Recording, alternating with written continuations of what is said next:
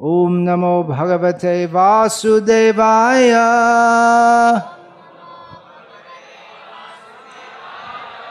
ॐ नमो भगवते वासुदेवाय।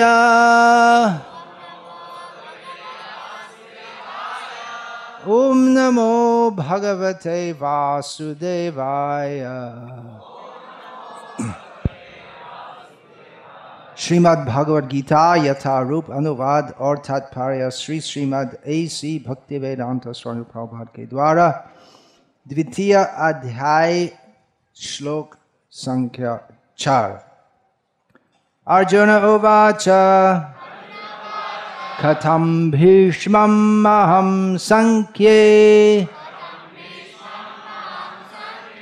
द्रोणं च मधुसूदन इषुभिः प्रतियोत्स्यामि पूजाः वरिसूदन अर्जुन उवाच। कथं भीष्मम् अहं सङ्ख्ये। द्रोणं च मधुसूदन। इषुभिः प्रतियोत्स्यामि। पूजाः वरिसूदन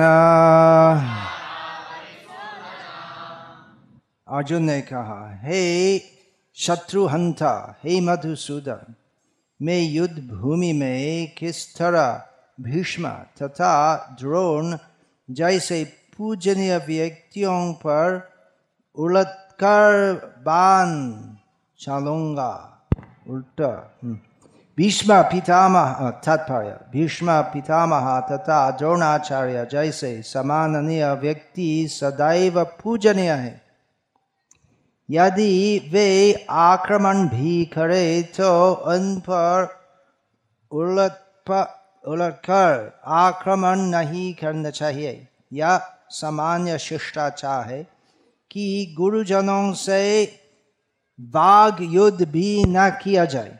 यहाँ तक कि यदि कभी वे वृक्ष व्यवहार करे तो भी उनके साथ वृक्ष व्यवहार न किया जाए। तो फिर भला अर्जुन उन पर बाण कैसे चढ़ सकता था क्या कृष्ण कभी अपने पितामह नाना उग्रसेन या अपने आचार्य संदीपनी मुनि पर हाथ चला सकते थे। अर्जुन ने कृष्ण के समक्ष यही कुछ तर्क प्रस्तुत किए। तो बात स्पष्ट है, इतना स्पष्ट है कि बोलना का ज़रूरत नहीं है। ऐसा उपदेश देने का ज़रूरत है गुरु को नहीं मानना छापर नहीं माना हत्या नहीं करना, ऐसे उपदेश देने का ज़रूरत है क्या? तो अर्जुन भगवान कृष्ण को ऐसे तर्क प्रस्तुत करते हैं कि जो सभी उपस्थित उपस्थित युद्ध आशा करते हैं कि हम युद्ध करेंगे तो वो अन्याय है, ऐसा नहीं करना चाहिए। अर्जुन तो अचानक बड़ा विद्वान हो गया, दार्शनिक हो गया। सब, और सब उपस्थित महाजन जो थे तो उनके मन में ऐसी धारणा नहीं आई, अर्जुन का मन में आया था। परंतु जो कहते हैं, वो सही है नहीं। गुरुजन का हत्या नहीं करना ओके। चैतन्य महाप्रभु का उपदेश प्राणी मात्रो न करो उद्वेग। किसी प्राणी को किसी प्रकार का उद्वेग, किसी कष्ट, किसी प्रकार कष्ट नहीं देना। तो कल दीक्षा अनुष्ठान होगा, यदि द्वारकाधीश की कृपा हो, अनुमति हो।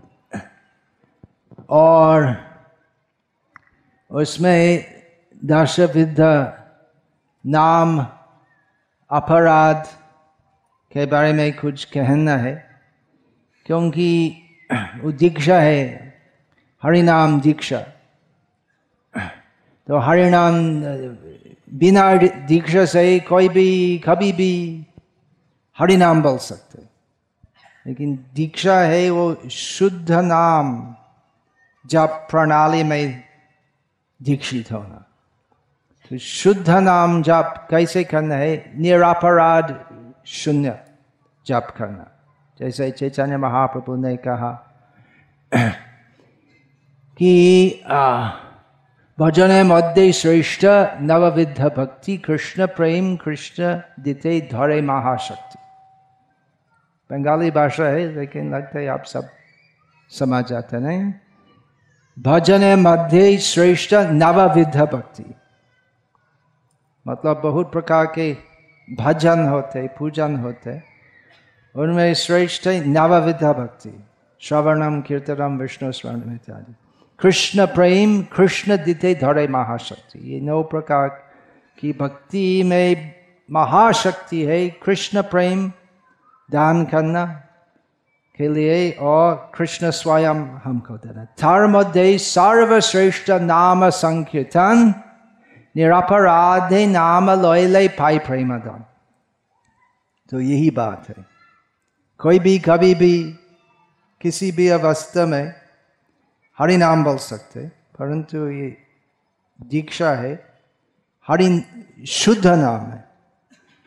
और कैसे शुद्ध नाम जापना है तो इसलिए हमें मालूम होना चाहिए, ये सब अशुद्ध प्रकार नाम जाप किस प्रकार है?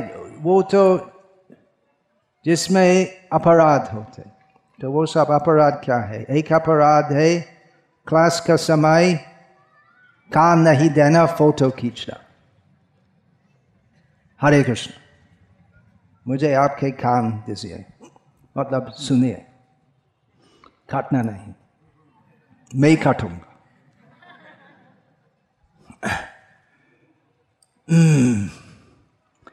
तो दश दशविध नाम अपराध में प्रथम है साधु निंदा इसका मतलब विशेषकर वैष्णव निंदा वैष्णव निंदा क्या है वैष्णव अपराध क्या है हमें समझना चाहिए नहीं तो हम यदि हम नहीं जानते तो संभावना है कि हम करेंगे इसलिए हमें मालूम है और वैष्णव अपराध क्या है? चैतन्य महाप्रभु वैष्णव अपराध के बारे में कहते हैं कि वो हाथी माता तो पागल हाथी जैसे, एक बागान में तो पूरा और सब कुछ और बागान में और सब व्यवस्था जो है, सब फूल, पेड़, सब और बहुत सालों का काम और बहुत ध्यान से वो सब व्यवस्था करना तो एक पागल हाथी तो एक सेकंड में सब सब कुछ नष्ट कर सकते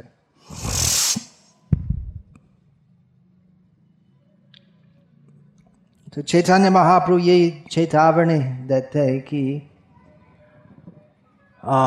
वैष्णव अपराध तो पागल हाथी जैसे है।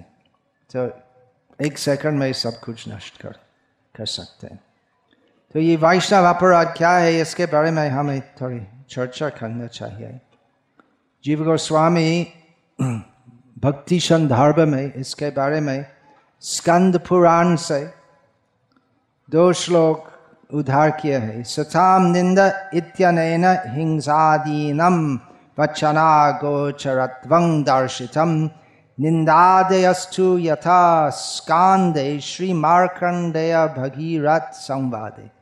ये स्कंद पुराण से उद्धृत है मार्कंडेय ऋषि और भागीरथ के बीच वो संवाद जो था निंदम कुरवंती ये मूढ़ा वैष्णवानम महात्मनाम पतंती पितृभि सार्धं महारौरव संगीते हंति निंदन्ति वैद्वेष्टि वैष्णवानाभिनंदति कृद्यते याति नो हर्षं दर्शने पतनानि षट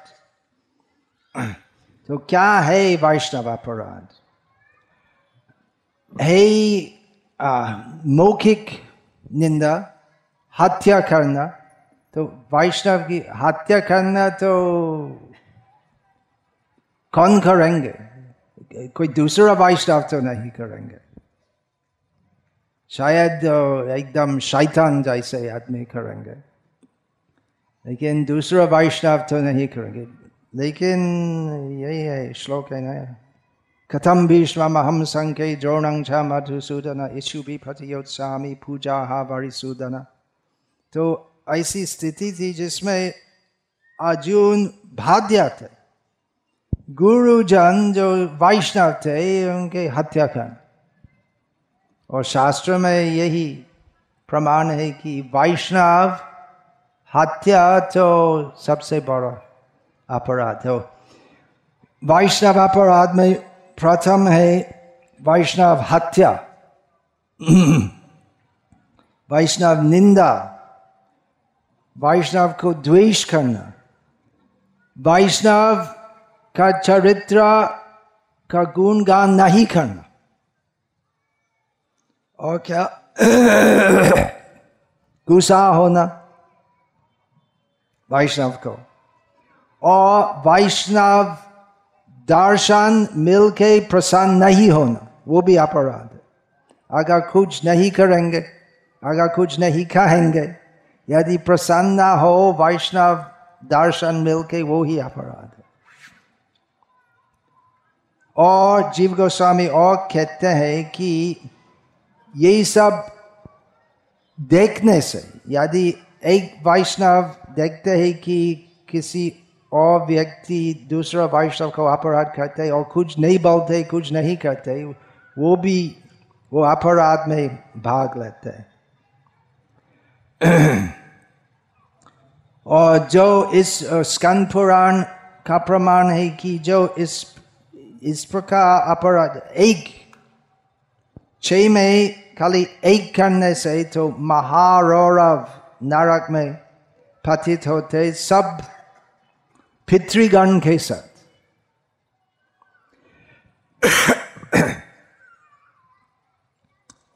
और महारौरव का वर्णन है श्रीमद् भागवत का पंचम स्कंद में। एवं एवं महारौरवो यत्र निपतितं पुरुषं क्रव्यादा नाम रुरवस्थं क्रव्येण घातयन्ति यह केवलम देहम्बरः लोग जो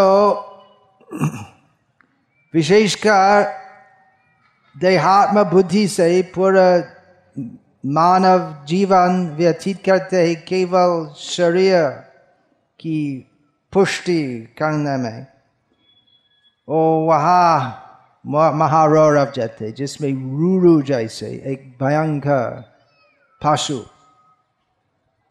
जो आ, उसका ओ उसका शरीर जो बहुत पुष्ट किया उसको खाते हैं रूरू तो ये स, थोड़ा चर्चा करनी चाहिए तो हत्या करना वो प्रथम है हत्या और किसी प्रकार शारीरिक अपराध चापर माना ऐसे वो सब अपराध ही निंदा निंदा करना और वैष्णव बदनाम बोलना झूठी बात वैष्णव के बारे में कहना स्वयं वैष्णव का मुख पर या पीछे पीछे आ दूसरे लोग के बीच में ओ क्या ओ, तुम सुना हो क्या वो वो वैष्णव क्या किया था ओ हो हो हो तो ये भी ऐसा होता है क्या हम्म वैष्णव अपराध होते हैं ये सब निंदा है, द्वेष करना किसी वैष्णव को। तो यदि हम रात को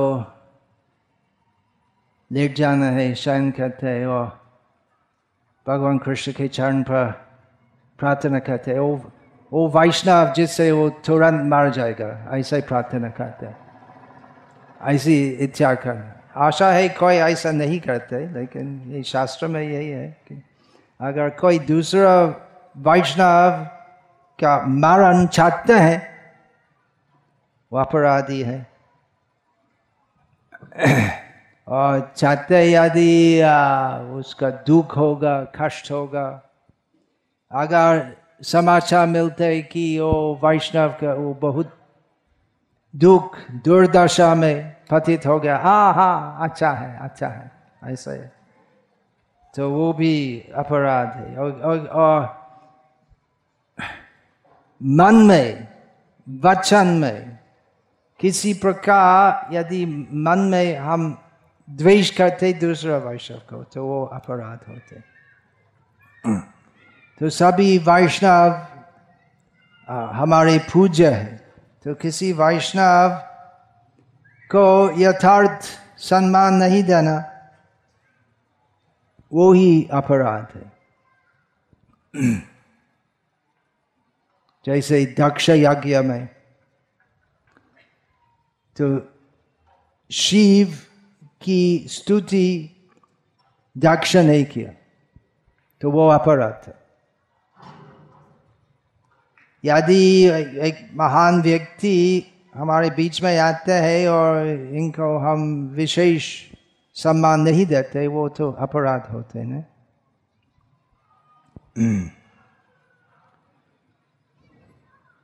और गुस्सा होना, क्रोधित होना, वो भी अपराध है। और किसी वैष्णव का दर्शन मिलके यदि हम प्रसन्न नहीं होते ओ, वो आया है हम्म। एक वैष्णव आया है क्या वैष्णव वैष्णव क्या क्या? ये सब अपराध होते हैं। तो इसी प्रकार ये चेतावनी है शास्त्र में कि किसी वैष्णव को किसी प्रकार से अपराध नहीं करना। तो अगला श्लोक भगवद गीता का अर्जुन और भी कहे, गुरु हत्वा ही महानुभावन श्रेयो भोक्तम भैक्षम अपीह लोके। हत्वार्थ कामांस्तु गुरुन्निहाइव भुंजीय भोगान रुधिरा प्रतिग्धान ऑफ़ प्लीज़ फ़ोन ऑफ़ कीजिए नहीं तो मैं वैष्णव अपराध करूँगा आपको ऐसे महापुरुषों को जो मेरे गुरु है, उन्हें मारकर जीने की अपेक्षा इस संसार में भीख मांग कर खाना अच्छा है। भले ही वे संसारिक लाभ के इच्छुक हो, किंतु है तो गुरुजन ही। यदि उनका वध होता है तो हमारे द्वारा भोग्य प्रत्येक वस्तु उनके रक्त से सनी होगी तात्पर्य ध्यान ध्यान से सुनिए तात्पर्य शास्त्रों के अनुसार ऐसा गुरु जो निंद्य कर्म में रत हो और जो विवेक शून्य हो त्याज्य है दुर्योधन से आर्थिक सहायता लेने के कारण भीष्म तथा द्रोण उसका पक्ष लेने के लिए बाध्य थे। यद्यपि केवल आर्थिक लाभ से ऐसा करना उनके लिए उचित न था। ऐसे ऐसी दशा में वे आचार्यों का समान खो बैठे थे। किंतु अर्जुन सोचते हैं कि इतने पर भी वे उसके गुरुजन है। अतः उनका वध करके भौतिक लाभों का भोग करने का अर्थ होगा। रक्त से सने सने अवश, अवशेषों का भोग। तो यही तात्पर्य में दूसरा परिप्रेक्ष्य। गुरुजन हत्या करना शास्त्र में मना है, परंतु इस तात्पर्य में यही मंतव्य है कि जो आचार्य थे, परंतु निम्न कर्म निंदा कर्म करते हैं, वो और गुरु नहीं होते। और जैसे गुरु को सम्मान देना तो वैसे ही नहीं होते। तो एक उदाहरण है भीष्म भीष्म स्वयं इनके गुरु के साथ लड़ाई किया। इनके अस्त्र गुरु परशुराम के साथ युद्ध किया। और परशुराम बोले कि आ, क्या क्या क्या तुम मेरे शिष्य हो? तो कैसे मेरे साथ लड़ाई करते हो? और भीष्मदेव के नहा ने कहा गुरु अपि अपलिप्त कार्य कार्यम अजानत। उत्पत्त प्रतिपन्न से परित्यागो विधीयते। भीष्म जो उसी समय पितामह नहीं थे, युवक थे। उन्होंने कहा कि गुरु आपी, गुरु होते हुए भी यदि वो ठीक से काम नहीं करते नहीं जानते किस प्रकार शिक्षा देना। ना यदि इंद्रिय सुख भोग से लिप्त होते हैं परित्याग करना चाहिए, पूरी तरह त्याग करना चाहिए। और इस प्रकार भीष्मदेव प्रमाण देते कि गुरुजन से लड़ाई भी होना चाहिए, किसी विशेष अवस्था में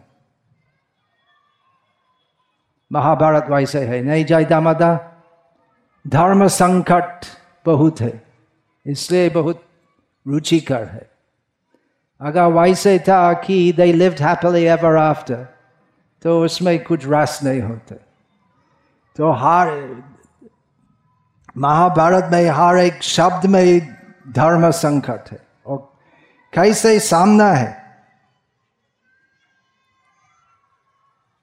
कठिन है ना ये पूरी भगवत गीता की वाणी तो कैसे भगवान कृष्ण अवसर मिले ये भगवत गीता कहना। क्योंकि अर्जुन तो धर्म संकट में थे। धर्म संकट मतलब मैं क्षत्रिय हूँ और मेरा धर्म है, कर्तव्य है। दूसरा पक्ष से युद्ध करना और पूरा बल से पूरा ध्यान से प्रयास करना। दूसरा फौज के सैनिक मार डालना तो वो इनका धर्म। और दूसरा फौज में भीष्म, द्रोणा प्रमुख था भीष्म, द्रोणा और दुर्योधना, जो शत्रु थे। भीष्म और द्रोण अर्जुन को शत्रु भाव नहीं करते थे, लेकिन द्रोण, दुर्योधना बहुत शत्रु भाव किया था। परंतु फिर भी वो भाई था, अर्जुन का भाई। तो ऐसे ही धर्म संकट है। धर्म संकट का मतलब ऐसी स्थिति जिसमें अगर एक कर्म करना तो वो धर्म के विरुद्ध होगा। और उसके विपरीत दूसरा काम करने भी धर्म के विपरीत होते तो क्या करना चाहिए? क्या करना चाहिए? शिष्यस्थे हंग शादी मांग त्वांग प्रपनम। गुरु के पास जाकर पूछना चाहिए। और यदि गुरु गुरु अप्यवलिप्त कार्य कार्य में जानता उत्पन्न प्रतिपन्न से परित्यागो विधीयते। गुरु भी त्याग करना चाहिए। विशेष, अति विशेष स्थिति में। तो कल कल दीक्षा अनुष्ठान होगा और उस, उसके एक दिन के पहले मैं बोलता हूँ तो कैसे गुरु त्याग करना? क्या है? विचित्र है? नहीं, जैसे वो शादी के एक दिन के पहले कैसे डिवोर्स करना चर्चा होती है। तो गुरु का धर्म है। शिष्यों को पूरी तरह धर्म शिक्षण प्रदान करना और गुरु का धर्म है, यही भी शिक्षण देना कि कैसे गुरु त्याग करना है। विचित्र है ना? आचार्यं मांग विजानेयां, नावमन ये खर चित नामार्थ्य बुद्धिया सूयेत सर्वदेव मयो गुरु। सामान्यतः यही शिक्षण देना है, गुरु और शिष्य संबंध में कि आचार्य भगवान जैसे देखना है। और कभी भी अवमान नहीं करना चाहिए, नहीं करना चाहिए। और कि गुरु साधारण व्यक्ति है ऐसे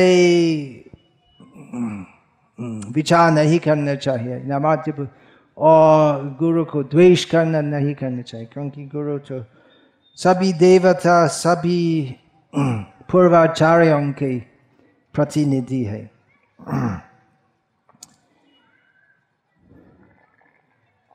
तो ये सब चर्चा से हमें क्या समझना चाहिए? तो किसी वैष्णव को निंदा नहीं करना, अपराध नहीं करना। परंतु विवेक से समझना चाहिए, विचार करना चाहिए, कौन है वैष्णव, कौन है अवैष्णव। क्योंकि संभावना है कि कोई व्यक्ति है जो वैष्णव वेश धारण करते हैं, दूसरों को शोषण करने के लिए। इसके बारे में भक्तिविनोद ठाकुर की चेतावनी है कि नाके तिलक, गलाय माला। तो नाके तिलक, गलाय माला, ये वैष्णव चिन्ह है, नहीं?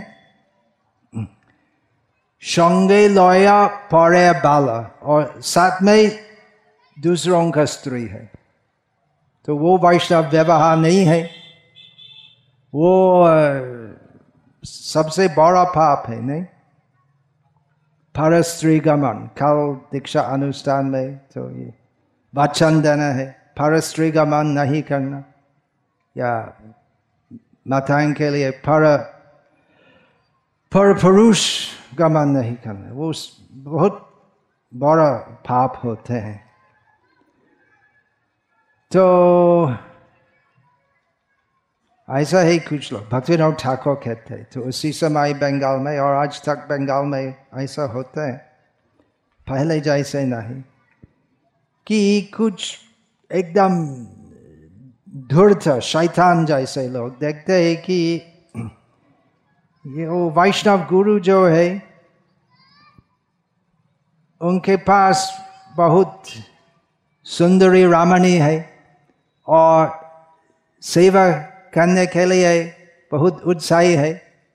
तो ऐसे सोचते हैं कि मैं वैष्णव वेश धारण करूँगा, फिर मेरे पास वो सब सुंदरी नारी आएगी और मैं शोषण करूँगा।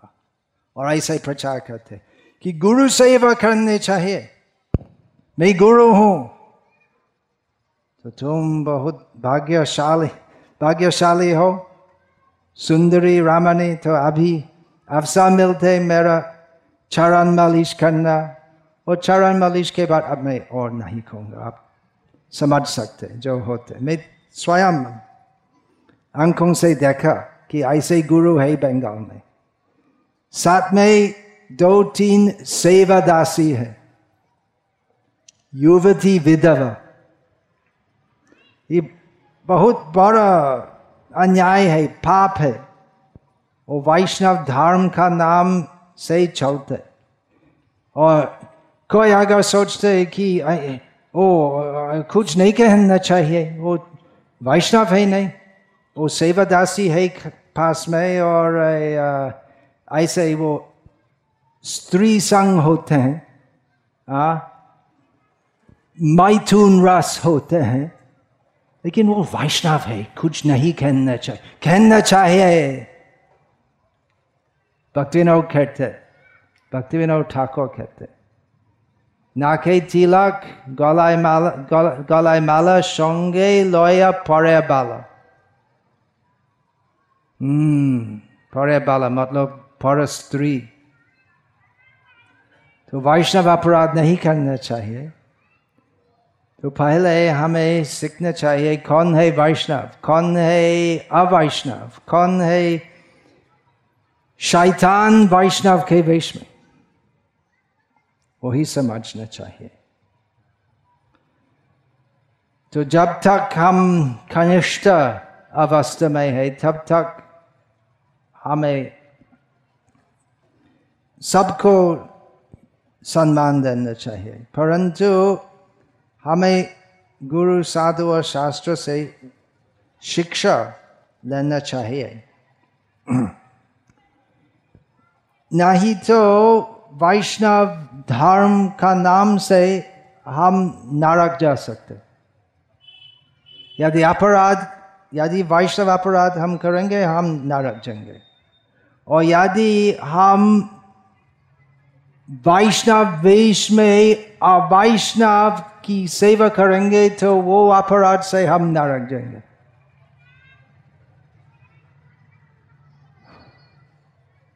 तो बहुत कठिन है नहीं वैष्णव धर्म यदि हम ठीक से नहीं करेंगे हम नरक जाएँगे तो अच्छा हो हम वैष्णव धर्म पालन नहीं करेंगे तो वो विपत्ति तो नहीं होगी तो यदि हम वैष्णव धर्म पालन नहीं करेंगे तो ज़रूर हम नरक जाएँगे शिरस्य धारा निश्चिता दुरत्यया दुर्गंग पथस्तत्कवयो वदंती हम्म धर्म वो ब्लेड का धार जैसा है, बहुत तीव्र होते यदि हम पूरा ध्यान नहीं देते तो कट हो जाते साधु सावधान तो हम कैसे कर कैसे हम वैष्णव धर्म पालन करेंगे जिससे हम ये सब भूल त्रुटि से मुक्त होंगे? इसलिए चैतन्य महाप्रभु और इनके सब अनुयायी भक्त हमको शिक्षा प्रदान करते तो कपटी नहीं करना, अकपट होना चाहिए। मतलब हमारा उद्देश्य होना चाहिए। अनाभिलाषिता शून्यम ज्ञान का माध्यम आवृतम अनुकूल कृष्णानुशीलनम भक्ति उत्तम हमारा उद्देश्य शुद्ध होना चाहिए यदि हम वैष्णव धर्म पालन करने से कुछ लाभ पूजा प्रतिष्ठा इत्यादि चाहते हैं यदि वैष्णव तथा कथित वैष्णव होने से हम इंद्रिय सुख भोग करना चाहते हैं। तो हम वास्तविक रूप से हम वैष्णव पद पर नहीं हैं। इसलिए हमें पहले दीक्षा लेने के पहले हमें देखना चाहिए, गुरु का चरित्र किस प्रकार है। और यदि मैं तैयार हूँ उनके सब वचन पालन करना तो वैष्णव अपराध नहीं करना चाहिए और अवैष्णव की स्तुति भी पालन नहीं करना चाहिए और अवैष्णव का उपदेश पालन नहीं करना चाहिए सुनना भी नहीं है मुखोदगिरणम पूतम हरि कथामृतम श्रवण नैव कर्तव्य सर्पोचिष्टम यथा सनातन गोस्वामी हमको शिक्षा देते कि हरि कथा अमृत ही है परंतु वो अमृत यदि हम अवैष्णव का अश्री मुख से सुनेंगे तो वो अमृत अमृत नहीं होगा उस विष होगा जैसे दूध एक ग्लास दूध से एक सांप यदि कुछ पिलेगा और बाकी दूध जो है वो पूरा विष हो जाता है और दूध पीने से शरीर की पुष्टि होती है लेकिन वो दूध सार्प चिष्ट दूध पीने से सत्यानाश होता है तो साधु सावधान अपराध नहीं करना चाहिए और अवैष्णवों से दूर रहना चाहिए और सबसे भयंकर अवैष्णव कौन है रावण हिरण्य हिरण्यकशिपु उनसे और भयंकर है वैष्णव वेश में मायावादी भोगविलासी सहज्य हरे कृष्ण साधु सावधान पंचाकल्पतरुभ्यश्च कृपा सिंधु च पतितानं पावनेभ्यो वैष्णवेभ्यो नमो नमः हरे कृष्ण।